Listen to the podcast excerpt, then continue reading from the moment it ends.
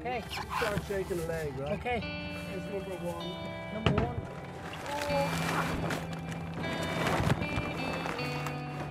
If there had been a puff of wind, we wouldn't have heard the gruesome story about the whales being killed.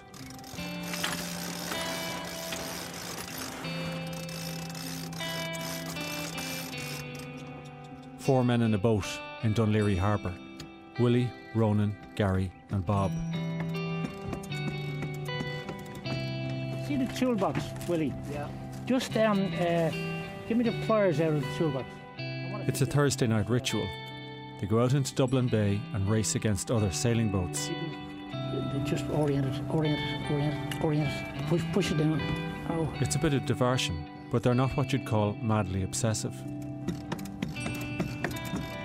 See my tool knife? I can't find my tool I, knife. I can't find my knife either. It's on the, it's on the floor there, I think. Now, hand me up the main sheet. Stuck up on the wall of the cabin is a map of Dublin Bay with buoys marked on it. A0 or B2 or some such, and that will indicate our marks. Is there ever any discussion about whether you're following the right marks or following Oh, the right? lots of Oh, lots discussions of- on this boat. Just lots as a- of discussions. Just, just, just as I just remarked, is that last year's chart or this year's chart? Jeez, you're not filling me full of confidence. The first the yoke is broken. Oh, it's been fit repaired. by Boats are machines for breaking down. Are they? Uh, that's what they are. The machines for breaking down. They're just set for the race when news comes in over the radio. Go. This is Freebird. Uh, Freebird, it's Russell. Just wondering, have you made a decision uh, whether racing is going ahead or not for the Red Fleet, over? Yes, we made a decision about 15 minutes ago, and it's all cancelled. All cancelled. Roger, Shite. thank you very much.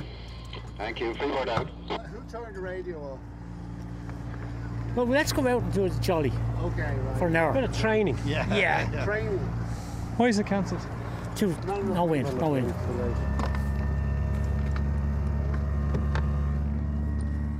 Although it's a sailing boat, they use a small engine to get out of the harbour and into the open sea. It's okay, the engine is. Okay. Okay, just another Does anybody put money in these races? like, is anybody out if you bob now, or do they, Yeah, well, you, you know what boat stands for? Bail out another thousand. Another, another explanation is a boat is a hole in the water. You pour money into.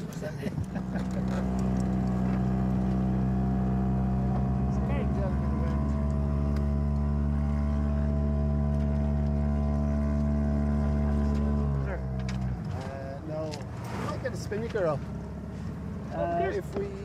The water is as flat outside the harbour wall as it is inside. There's a, li- that boat is heeling a little bit. There isn't a breath of wind. No, I think this is a lost cause. Why don't we try? So, what? In having read the book now, Gary, what would you like to do? Go to the pub. That was in the book, wasn't it? There were two No. answers. Page you're not allowed to 27. say. Put, put the engine on or go to the pub. We should be racing down there, probably towards Dalkey Island at this stage, if there was any wind. No, no, hold that heading, Bob. What? We- We'll hold that heading just, just for see if I can fill the sails. Go back up north a bit. You might catch whatever's there. No, uh, there's no bite at all. There's nothing. Don't feel anything. That little here we are in the doldrums. Look at that light through the sail. Where would you get it? That will never. That that's no good on radio at all. all the aesthetic of light Oh. and shade. You know, doesn't People, work. well, on- radio people have to use their imaginations. Something stopping it. No, you know, it's heavy, but Look, we never catch the feel of this. Uh, so, Mr. Bowman, there's nothing you can do with this thing now. yeah, no, we're hurtling along quite nicely. Yeah? I think we've gone in 10 minutes now, we've gone a full boat length. Not necessarily in the direction we want to go.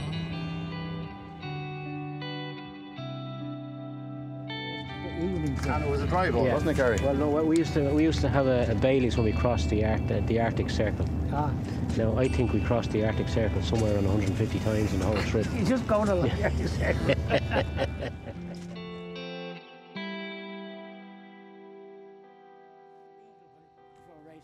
嗯。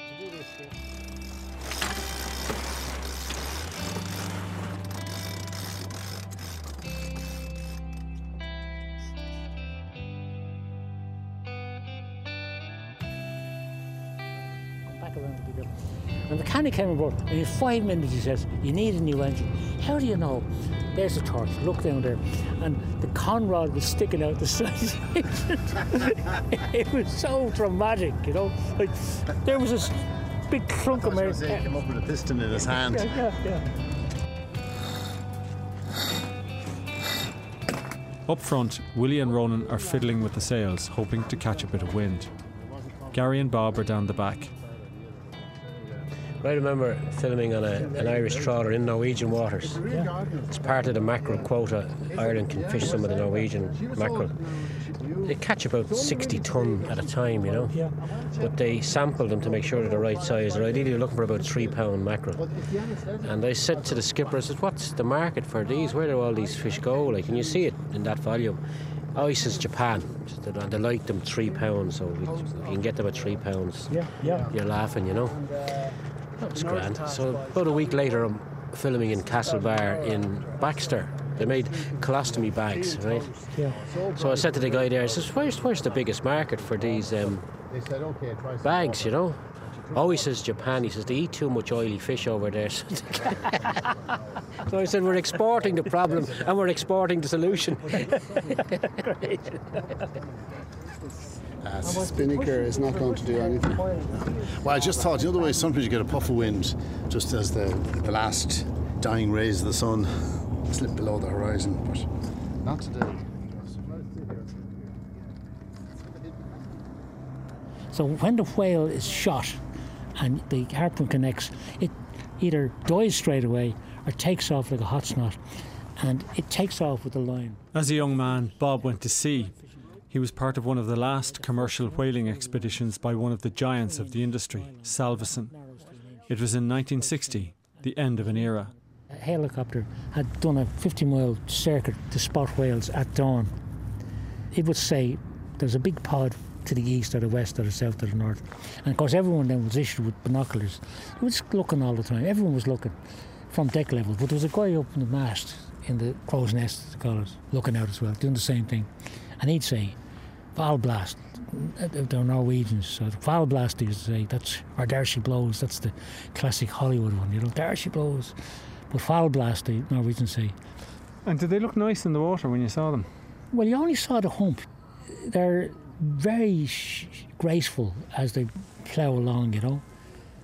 And when they're chasing them, they're like going like mad, trying to actually uh, get away, you know.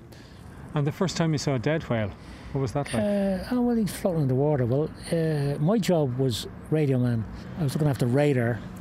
My other job was there were 20 poles with a metal dagger, four foot metal dagger, and the poles were 20 foot bamboo poles.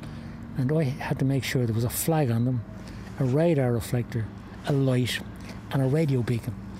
Because this whale, when we would kill it, we then have to paddle I cut the tails off, put a strop around its, its tail, a met- kind of a wire strop, and pump it full of compressed air and abandon it, and then chase the more whales.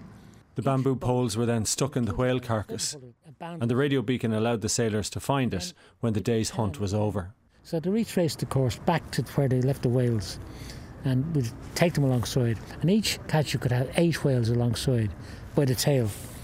And then you spent the rest of the night if, transferring the, those whales, eight whales, to the factory. So, like, one boat shot 400 whales during the season, four months. And uh, we shot oh, 100. The fleet of 11 boats shot 2,000 whales over four months. And uh, each whale was worth £2,000 in the water. Everyone shared on the catch, you know, like down to the cabin boy, you know. And was anyone talking about p- people campaigning against whaling?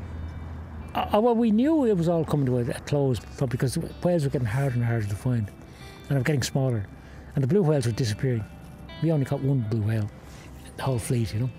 And did you, were you thinking about it? Did you have any regrets about it? Or did you just think, look, this is a job and it's like farming?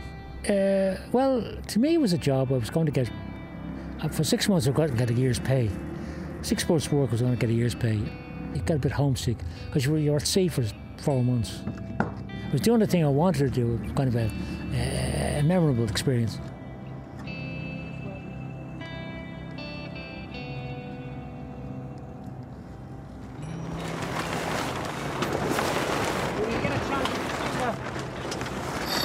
There's going to be no wind this evening. Time to pack up the sails and head home.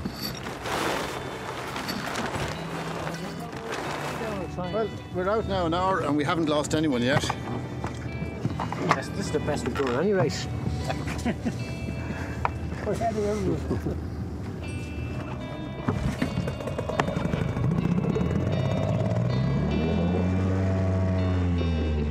For sailing, it was a bad evening, but for storytelling, one of the best.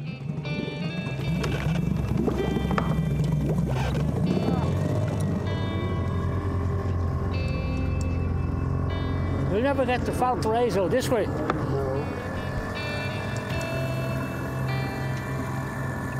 next